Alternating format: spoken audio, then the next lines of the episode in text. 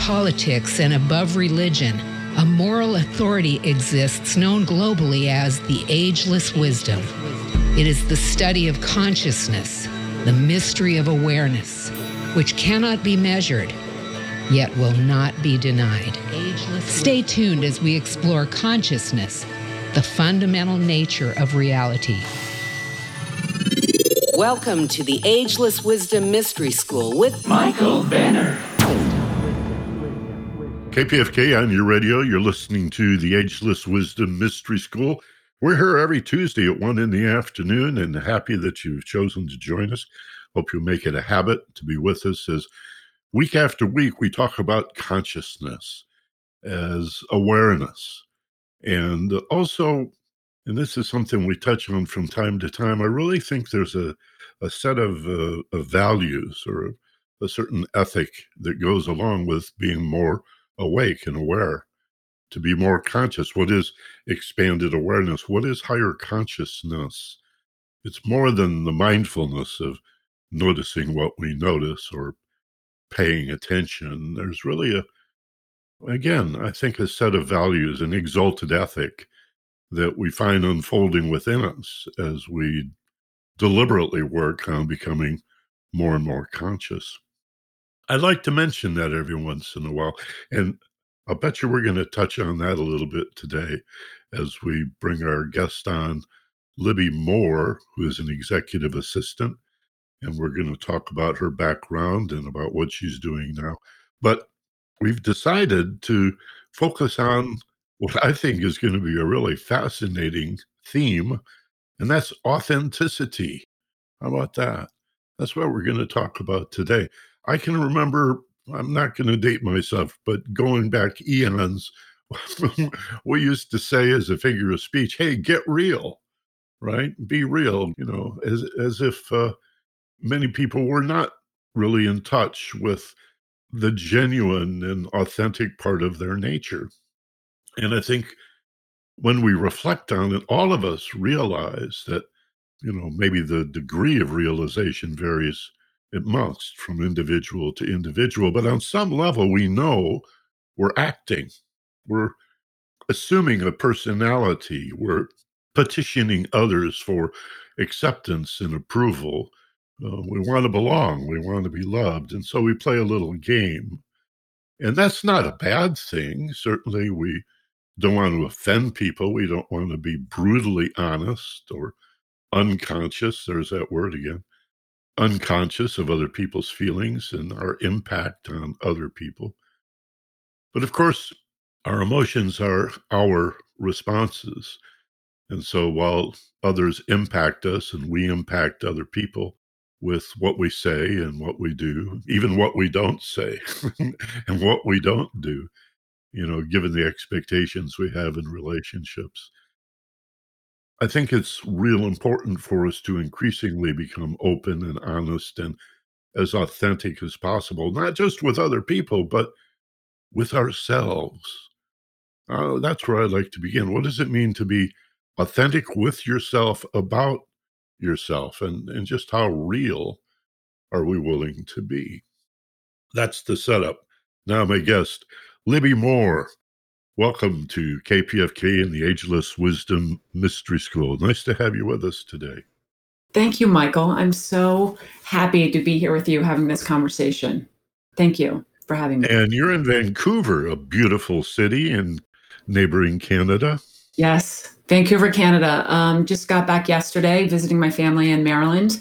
So now I'm in a lovely quarantine for two weeks now that I'm back in Canada. So this is the perfect way to kick it off. Well, there are worse places to be quarantined than Vancouver, I'm sure. That is the truth. You were an executive assistant for Jann Wenner at Rolling Stone for a number of years, and probably better known having worked for Oprah as her primary go to person for 11 years. Why don't you tell me a little bit about what it's like to work that closely with Oprah Winfrey? The first thing that comes to mind is it was a gift. Uh, and I truly mean that. If that was um, I was with her for 11 years and um, I left in J- January 1st, 2012. So it's been about eight years since I've uh, moved into a different part of my career, which is coaching, executive coaching, and life coaching. Working with her was I in hindsight I truly feel like it was an apprenticeship to what I'm doing now and what I've always wanted to do. It was just extraordinary. It's very hard to put that answer that question in just a couple sentences. It was extraordinary. I learned a lot. My heart expanded, my mind expanded, and I am a better person because of it. Well, I think one of the reasons that Oprah was always as successful as she was and I used to live outside Chicago, so I go way back watching Oprah, you know, all the way back to the Phil Donahue days. And and uh, the word I would use to describe my impression of her uh, from the beginning was sincere. Uh, the woman's always been a friend to the camera, and you don't feel any distance uh, I was always think of radio as being a very, very intimate medium and TV a little more off putting. But through her sincerity and her honesty, her willingness to talk about her own issues and to share her own trials and tribulations, I think people really connected with her. And uh, uh, that's part of authenticity, I think. Absolutely. I feel that's one of her superpower, so to speak, is to be courageous enough and brave enough to be herself and to be open and vulnerable. Um, she had that show for 25 years. It was in 144 countries around the world. So to really open her heart and be herself and um, share things that most people would not share within their small group of pe- friends. Um, to be that open and vulnerable allowed other people to see themselves in her and to see how she made it through so many adversities and issues in her life, it gave people hope and inspiration. So I do believe that's one of the reasons why she was so successful is because she was open and vulnerable. And we were learning along with her as she was learning to be um, a better version of herself. We all learned along with her to do our best to be a better version of ourselves. I, yeah, I felt very that. inspired by that. Me too, as a as just a viewer, speaking for myself, but I think a lot of other people. We felt like we were along with her on the journey. All you guys, you behind the scenes folks, of course, as well, mm-hmm. on some sort of journey. We didn't know exactly. It was sort of like that car trip she took with Gayle. They didn't know exactly where they were going or how they were going to get there, but uh, you know, it wasn't about the destination. It was about having fun along the way. Right. Absolutely. Now you take this to business. Now this is one of the mm-hmm. many things that you coach executives and, and uh, CEOs all the way down, supervisors, managers.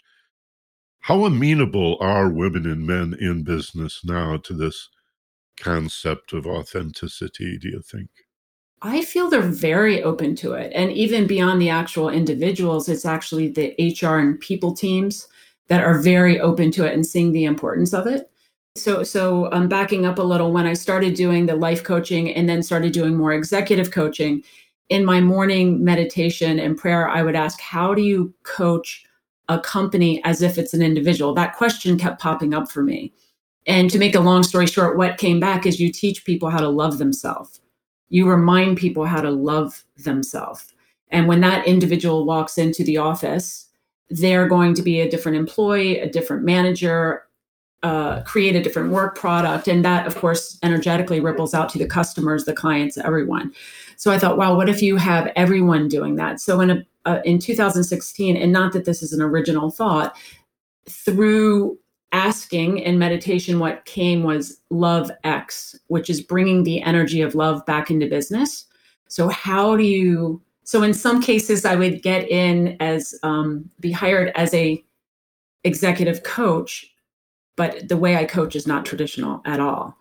And it seems to be, it, it is very successful with the people that I'm working with. I'm not the only person coaching this way. It's reminding people who they are, the power that they have within them, and these simple exercises on how to stay in alignment with that to the best of their ability on a daily basis.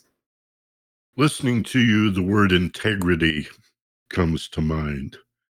And I think many of us fear that all institutions in our society, not merely business, but government, media, sports, organized religion, is increasingly corrupt. And there is, it seems to me, a snowballing effect that we've seen recently where people look around and they see more and more corruption, less and less regard for use use the word love. I'll say respect of others and trust. And so it gets easier to just throw in the towel and say, well, they're on the take and they're cheating on their taxes. They have no interest in the impact on the environment of the products that they why not me? Why shouldn't I just, you know, jump in and grab my piece of the pie? Tell me I'm wrong about this. Tell me, please, Libby, it's not true. well, I can only speak from my my own experience in this, and I feel that that's always been the case since big business has always been around. There's always been a level of corruption, or you know, whether it's in in business or in a community, a tiny little town. You know, there's all these layers. It's all on different um, scales for me, and I, I, certainly don't have all the answers. I'm still figuring this out for myself. I, there is no finish line to all this stuff, as you know so well. Um, interviewing all th- thousands of people for so many years around this topic, and I feel what it comes back to is ourself. So, of course, you can get in on that if you want to. There's a certain formula that you can be successful in the corporate world, and I'm not saying that all companies are this way there's a certain formula, and that formula, in most cases, um, includes uh, putting your integrity, your ethics, your morals aside if you want to make it to a certain level. I'm not saying all companies, a lot of companies. And you get to make that personal choice if you want to take that route or not to get the the money, the power, the material things. And at the fork in the road, you can also choose that's not for me. I don't want to be that person. I don't want to contribute to that. So, and believe me, I made a lot of mistakes when I worked with uh, whether it was Oprah or Jann Wenner or Maury Povich or all the different jobs I had in movie theater and you know Boulder, Colorado. I've done so many different things in my my life, and um, we're constantly at a fork in the road of decision every day. We have lots of little micro moments where you hit that fork in the road and you can choose to go with the with the sheep, you know, what everyone's doing or what you think you have to do to get get ahead, or you can take that deep breath, slow exhale, and set, make the decision. I'm going to stick to what feels right for me. And there were a couple cases, um, you know, in particular when I, in in I, it's not even just with Oprah, it's all of those jobs where I thought, this isn't right. And if someone asked my opinion, or in some cases, I would offer my opinion to say, this doesn't feel right. It's not in alignment with what who we say we are. And you know, in the case of television, if ratings, we all know what ratings, it's, you know, in television, sometimes it's the crazier it is, the higher the ratings. And what I really admire about Oprah is when she decided to get out of all that craziness, you know, in the 90s or, um, yeah, the 90s when the talk shows were getting all crazy. And she decided, I am not doing that. Um, and the ratings did dip, and all the producers were saying, you have to do it because that's what gets ratings. But she decided, no, I'm going to do Change Your Life television.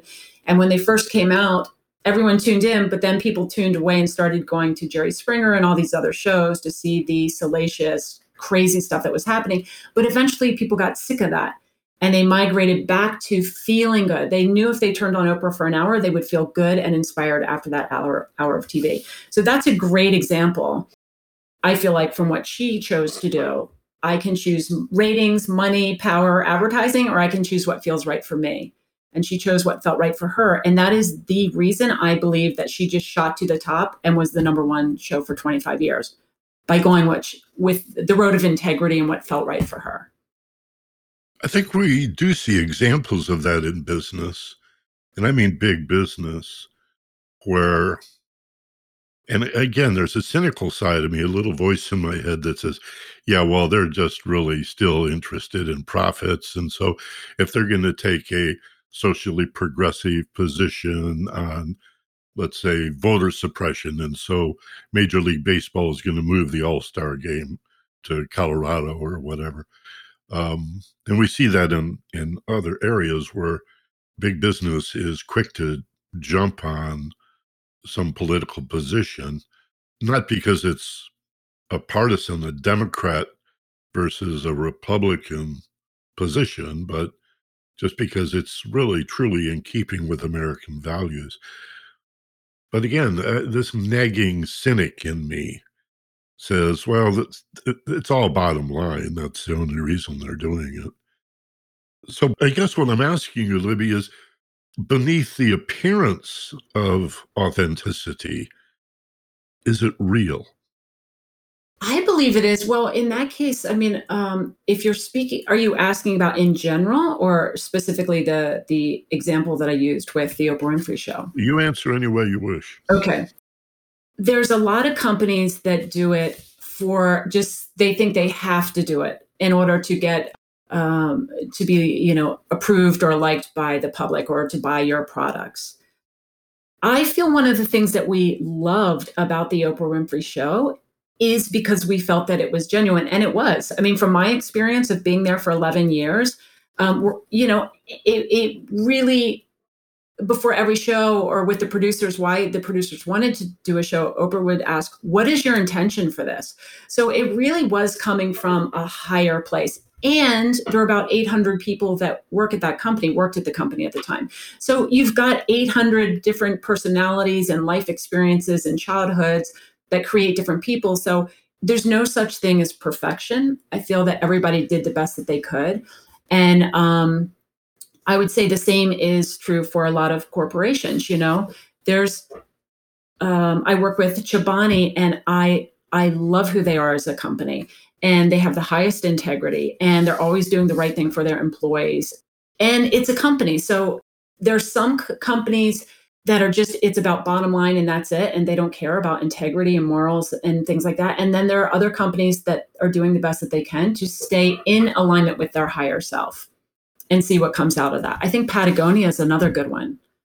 Yeah. Mm-hmm. i used to do a lot of backpacking and i would i would patronize patagonia in part because they had really good products but also because they've always had this ethic of uh, well, caring for the environment, but more than that, caring for their employees mm-hmm. who were encouraged to care for each other and bringing a kind of a family atmosphere to a very big corporation. You say you do that in your executive coaching by emphasizing the idea of self love. How do you teach people to do that without being egotistical. I mean, I think self love sort of begs the question which self do I love? Mm, that's such a good question. I think it's interesting that we as human beings have been conditioned to believe that self love is egotistical. And I, look, I grew up in the Episcopal Church as, an Episcopalian, and I'm grateful for that foundation. I don't identify as an, an Episcopalian now. I mean, my mom would be horrified to hear that. Um, I am so grateful for that foundation where my faith began and my understanding of something bigger than me. And and as I got older, that expanded through different books or experiences Shakti Gawain's creative visualization, you know, all these different things coming into Oprah's world.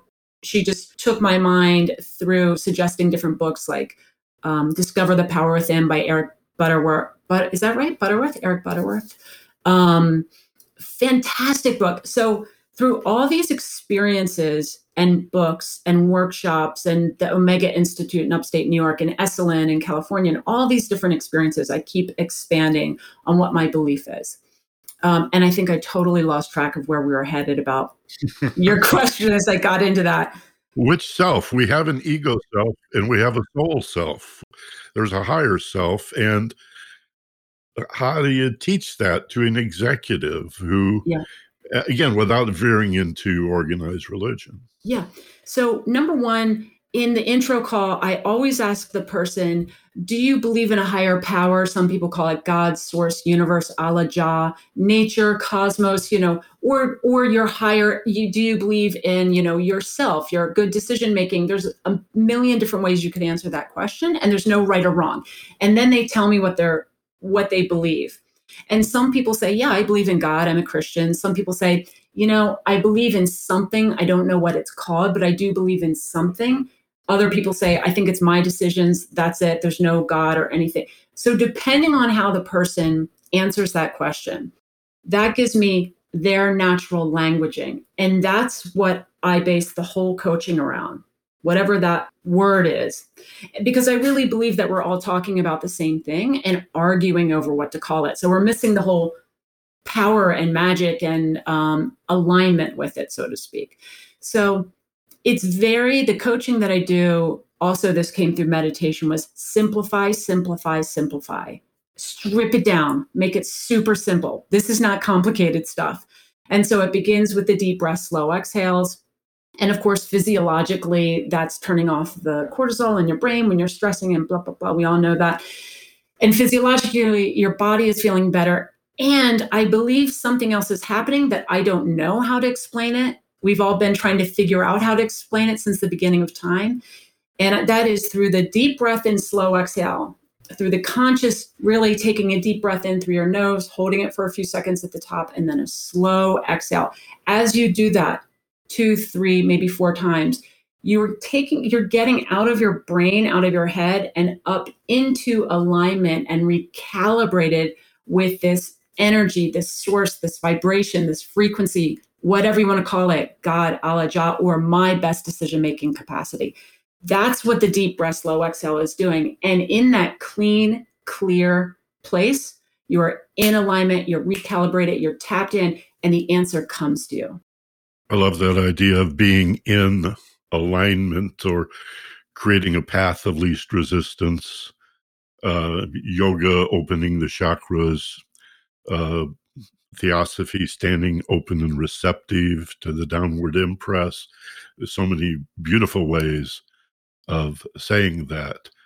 Uh, even in the uh, Jewish and Christian uh, Islamic traditions, Abrahamic traditions, the idea of prayer is often misunderstood, I believe, as petitioning God, as opposed to the idea that prayer does not move God, it moves you into an alignment mm-hmm. and a receptivity of uh, what's unmovable and always available, mm-hmm. if we would, but uh, align with it. That's a great concept. Yeah. like un- unkinking the garden hose and suddenly, yes, here it comes, right? Yes. Let's take a short break and we'll be right back with more. My guest is Libby Moore, executive coach and assistant and life coach. And we're talking about authenticity and uh, doing our best, I think, to be as genuine and authentic about it as we can. So uh, stay with us. This is the Ageless Wisdom Mystery School on KPFK. And we're back with the Ageless Wisdom Mystery School, and my guest today, Libby Moore. And we're talking about life coaching, business coaching, executive coaching. And moreover, our theme is authenticity. What does it mean to be real? If you're asking somebody to get real, be honest, tell me the truth. How do you how do you truly feel and who are you? These are questions that I think merit being asked of ourselves. I'm not sure I said that very well grammatically, but shouldn't we ask ourselves hey, Michael, are you being authentic? Are you being real? Because I think the ego is a trickster, Libby. I think it likes to dress up like the higher self and pretend that it's righteous, but then righteous to a fault or spiritually oriented, but then there's a lot of I, me, mine in all of that. So I asked you this before, but I'm going to ask you in terms of motivation, why we do the things we do maybe even why we think and why we feel the way we feel to get a better understanding of who we are before we reflect on who's this person I'm presenting to the world. How would you coach me or others to begin to do that? Well, one in the coaching that I do when I when I'm talking with people, um, I always say I'm not a therapist, uh, which I'm not. I'm not a trained therapist. This is not therapy. It can enhance your therapy, but it should not replace it.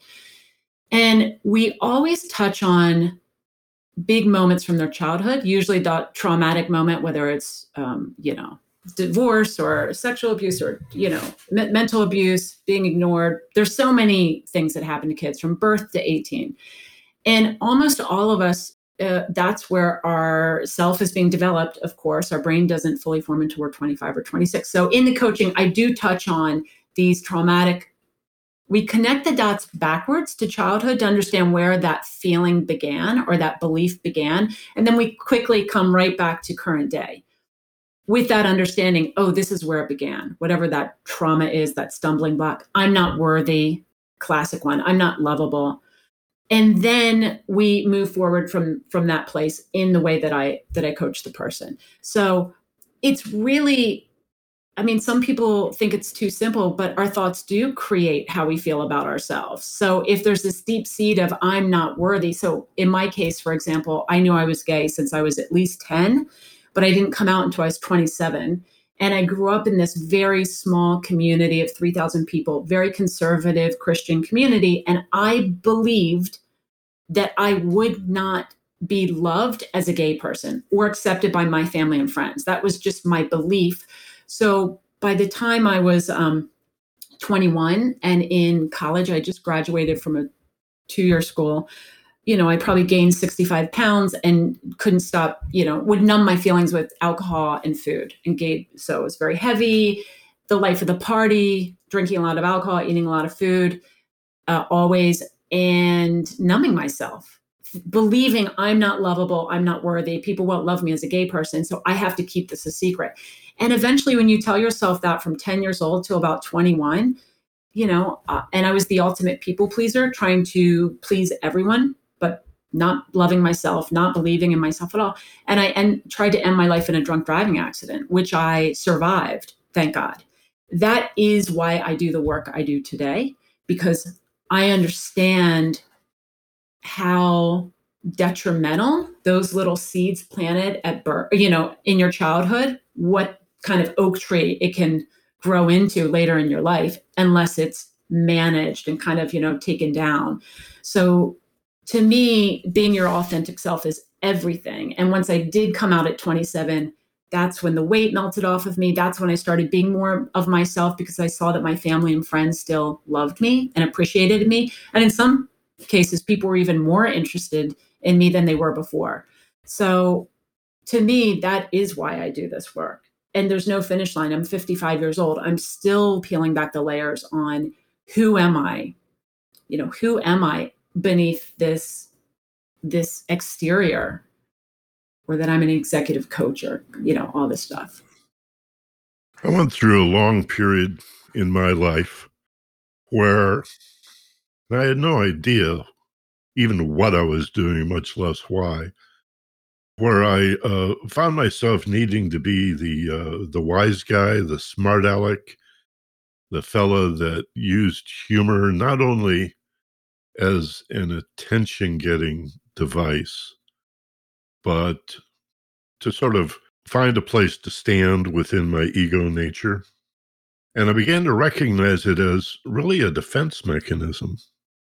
And also my anger and frustration with politics or social injustice had more anger in it than love or passion for what I claimed to be passionate about. That too, it turned out, at least in my perspective, to be a defense mechanism because I didn't know who I was and I didn't know what I was for. I had, as you just explained, a set of false assumptions. That's what I call them. That I had made about myself based on, you know, the way I was parented, the things that were said to me, not we love you and your behavior was bad and inappropriate, but you are bad. You are a rotten little boy. I don't know why I ever had kids, that kind of stuff. Mm. But peer pressure, uh, sibling rivalry. Uh, it could be a school teacher, a bus driver, a camp counselor, uh, a stranger on the street that mocks you for this or that. And I think what it speaks to is this deep fear of inadequacy that we all have and that we all know. It's like that Robert Heinlein book from the 60s, uh, Stranger in a Strange Land. I guess I always felt like a stranger in a strange land, like I didn't quite fit in, or this world is not made for sensitive people. So butch up, right? Toughen up. I said that to my wife once. Uh, she was complaining about something, and I said, Well, that's tough, you know. Too bad. And she stopped and looked at me and said, Why would you say that to me? And I paused for a second and I thought about it and I said, Well, that's the way I talk to myself. Why don't you comment on that? Yeah. You know what? God, Michael, I feel the real pandemic in the world right now is this lack of love for that we have for ourselves. Um, it's this this internal kind of beating ourselves up. It's a we can in our mind what we tell ourselves.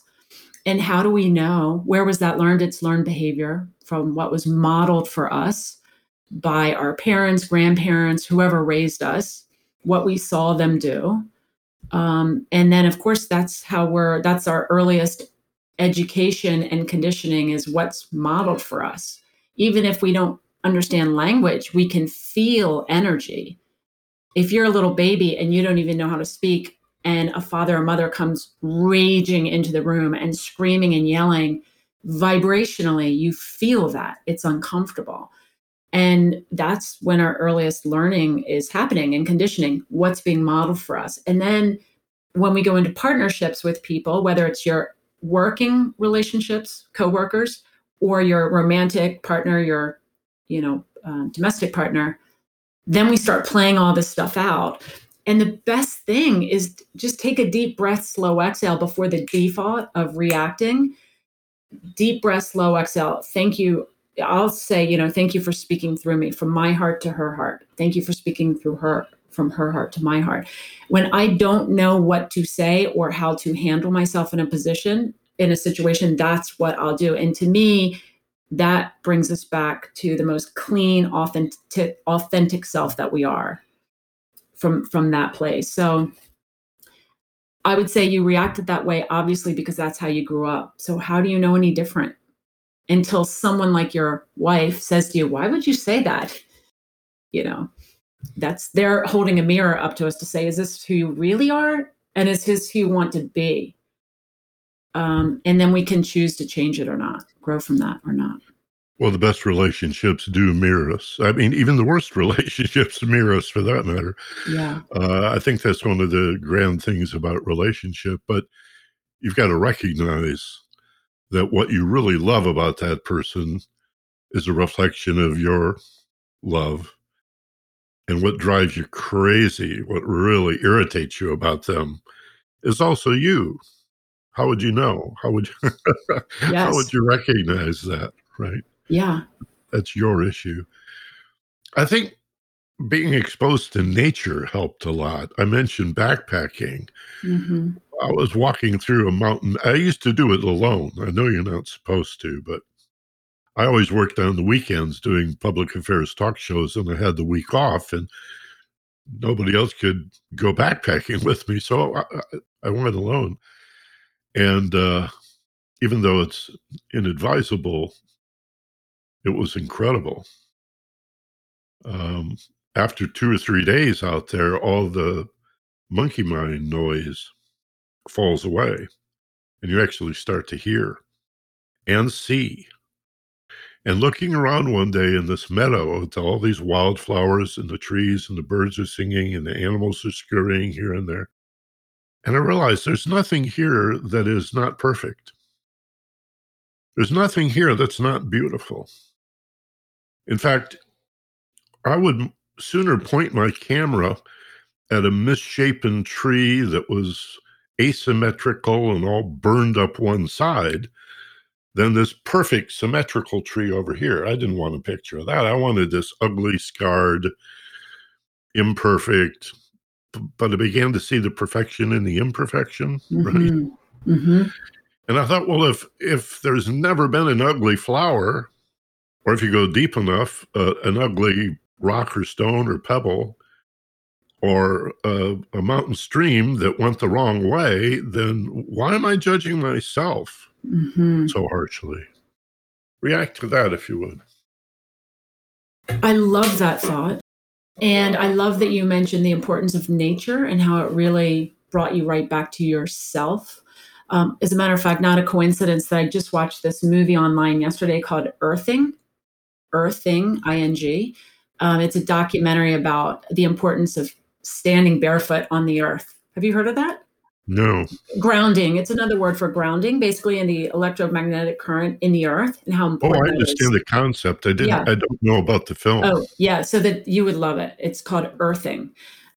So the reason why I'm bringing that back is I remember when I left the job with Oprah um, January 1st, 2012, when I decided to take a year off to reconnect with myself because I was running 24 7 for 11 years, which was a phenomenal experience. And I was exhausted. I just burnt myself out. So I took a year off to reconnect with myself and my family and my friends and really decide on what am I going to do next because I had no idea. I didn't want to manage anyone's life again. I was done being an assistant, no more chief of staff. Like I didn't want to do that. And I really went into prayer and said, okay, show me what to do, show me what to do. And in that year that I took off, I spent a lot of time in nature. And um, what popped into my head is nature is the new corner office. Little did we know that that would actually be true when the uh, you know COVID hit and we all had to work from home, and or you could just get an RV. And if you had a laptop and a phone, a lot of people could still do their business. And wow, nature really is the new corner office. Um, and then just maybe six months ago, walking through nature here in Vancouver, which is stunningly beautiful, the thought came nature is the new corner office, and the truth is in the trees.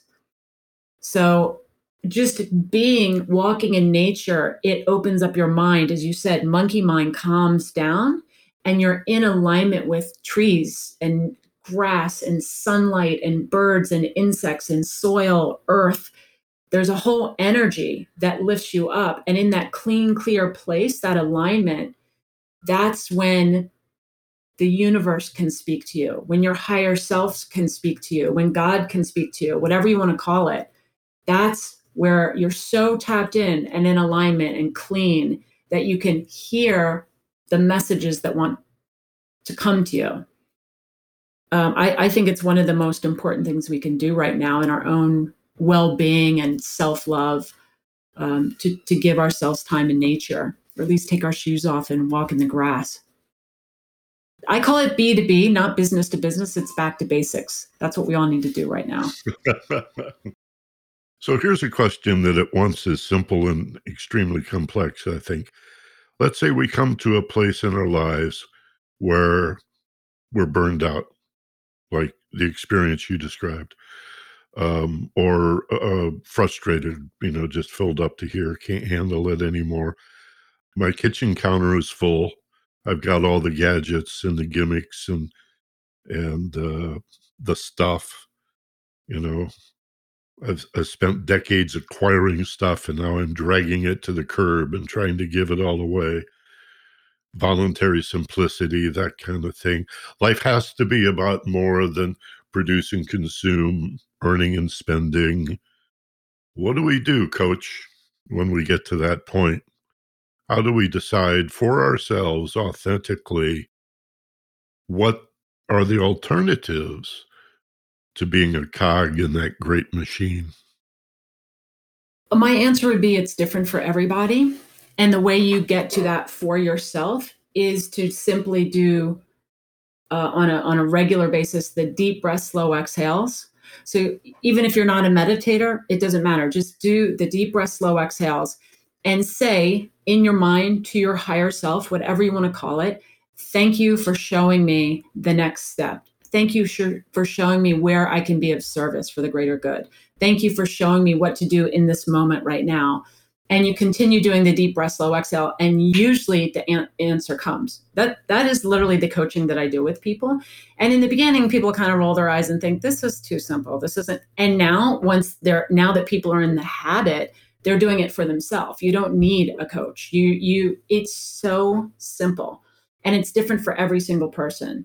So i would say it's through the deep breath and the slow exhale which we all know if we stop breathing, we die. So you're consciously drawing in life force energy and you're releasing, you're drawing in and releasing, getting yourself up into this higher frequency, this higher intelligence, whether you believe it's your mind.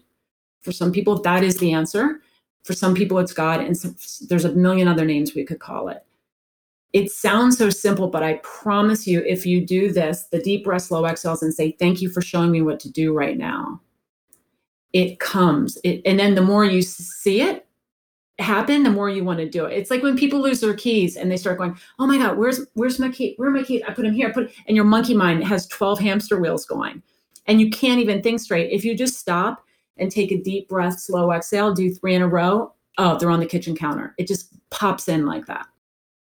I think we're confused by believing that the problems in our lives are about how do I get what I want, when in fact, I find the real problem is what is it that I want and who is the I doing the wanting? I think we have to go deeper than how do I get it? What do I do? Hey, what do you think I should do? Well, what do you want me to do about it? I don't know what to do, to do, to do. Mm-hmm about what? Do you know really what you want? Do you know why you want it? And do you know the individual doing the wanting? These to me are the more fundamental questions. Michael, can I share a quick story with you? Please. That uh, that really changed my perception of life and what I'm doing here. So it was about a year into the job working with Oprah. I was completely overwhelmed. You know, I would come in at 6 a.m., leave anywhere from you know 10 to midnight that first year, just trying to get my head around things. 250 emails a day.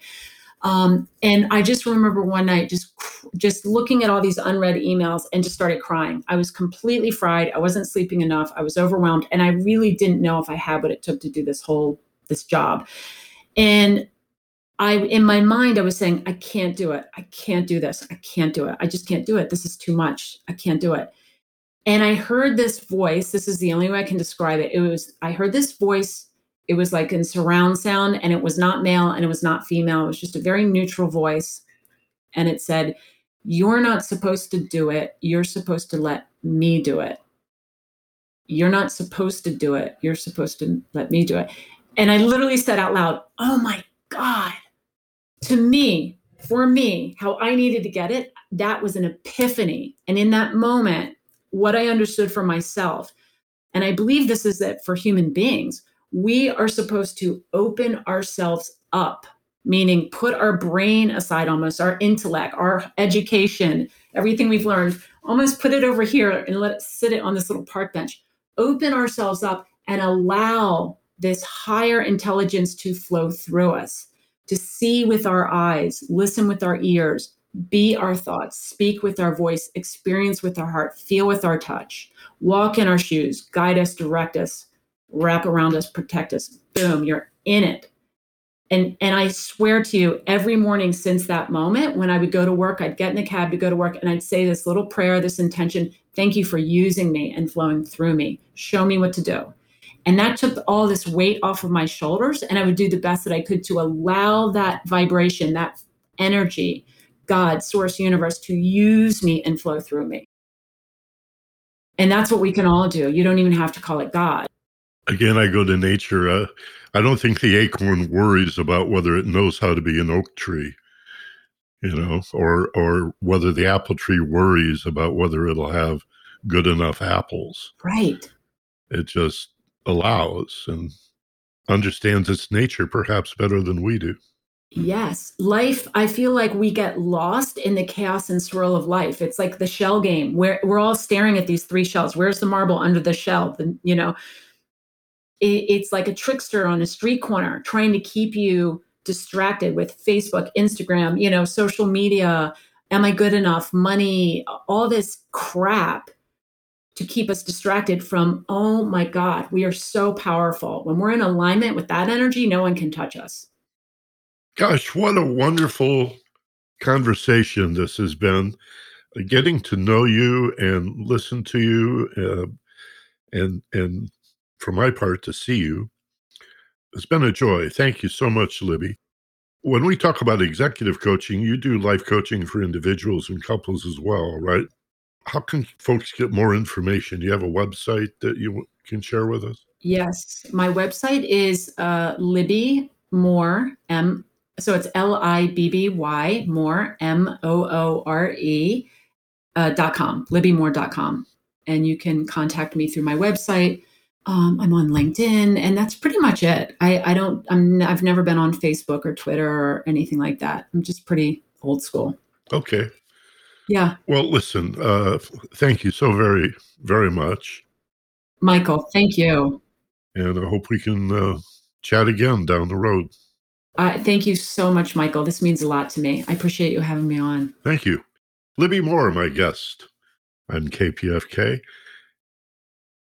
And we're back with the Ageless Wisdom Mystery School on KPFK in Los Angeles. Thanks for joining us today. And uh, I've got a few more minutes here. I want to talk about the conversation that I just had with Libby Moore. Every week, in fact, the theme of this particular radio show is the study of consciousness. And when Libby was talking about aligning with the higher self, that's often called higher consciousness. The idea that we can transcend our animal nature, that we can move beyond reflexive, instinct based behavior to a level of expanded awareness that includes some rather exalted ethics and values, a more refined sense of who we are and uh, the kind of person that we can be. And so we have the word conscious. We also have a very similar word, conscientious. And then, of course, there's the word conscience. I'd like to talk about all three of these words in the few minutes we have left here. Consciousness is really a level or a state of awareness. It's how awake are you? How alert are you? How mindful are we do we notice what we're doing? Do we pay attention? Do we see beyond the appearance of things, beyond the surface to deeper meaning, to allegory and symbolism, and again, an expanded level of understanding? And of course, how conscious we may be varies from time to time. I don't mean conscious like awake rather than asleep or aware of what's going on as opposed to being in a coma. I'm talking about how conscious are we of what's going on around us. You know, that experience I'm sure we've all had at some time of sitting at a red light and it turns green and although we're looking right at it and, and, waiting to move through the intersection, somebody behind us has to tap the horn to let us know that the traffic light turned green and we can move ahead. During that period of unawareness, it's not that we're unconscious, it's just that we're less conscious or perhaps conscious of something else. Our minds have drifted off. But there's also the implication that less conscious means to be unaware of the implicit values and ethics of what it means to be a human, not an animal interested only in self and survival, to behave, as I said a minute ago, simply on reflex and instinct, but to lift our gaze, to be aware of our impact on other people, responsible for ourselves, but also for the way we touch other people, to recognize that we're not alone, that we're part of a family, a community, a nation state, and a world. That lack of awareness, that lack of consciousness is behind so many of our problems from environmental collapse, climate change, and global warming to international warfare and our tolerance of injustice poverty, unemployment, and homelessness, even food insecurity for fully 20% of American children. That's rarely discussed. It's pretty shameful that one in five children in America don't know where their next meal is coming from. And their parents have to spend a significant amount of every day trying to figure out how to feed the family. In one sense, that's a failure of monopoly capitalism having pretty much devoured free enterprise. But it also speaks to consciousness and that we tolerate it, that we're largely unaware of it. We may even ignore or deliberately deny the gross injustice of poverty and racism, of misogyny and xenophobia especially in a country that aspires to be a great democracy born of an ideal. We just celebrated the 4th of July. I look at the flag and I wonder now, what does that represent? Or maybe better said, how many different ideals does that represent? I think of 140 policemen and police women injured on January 6th in Washington, D.C many of them by flagpoles that had American flags attached. I think of the American flag waving over wars that were based on lies. Vietnam and Iraq stand out, but there are others. And beyond the word conscious and consciousness is conscientious and conscientiousness. And this is an embodiment of these values in an orderly and well reasoned manner. To be conscientious is to be responsible, to make every attempt to do what's right, to work for truth and justice, goodness and beauty. And how do we know what's right? Well, there are laws and rules and regulations, there are standards and principles and guides, and yet this brings us to the third word, conscience. Looks like con science, like with science.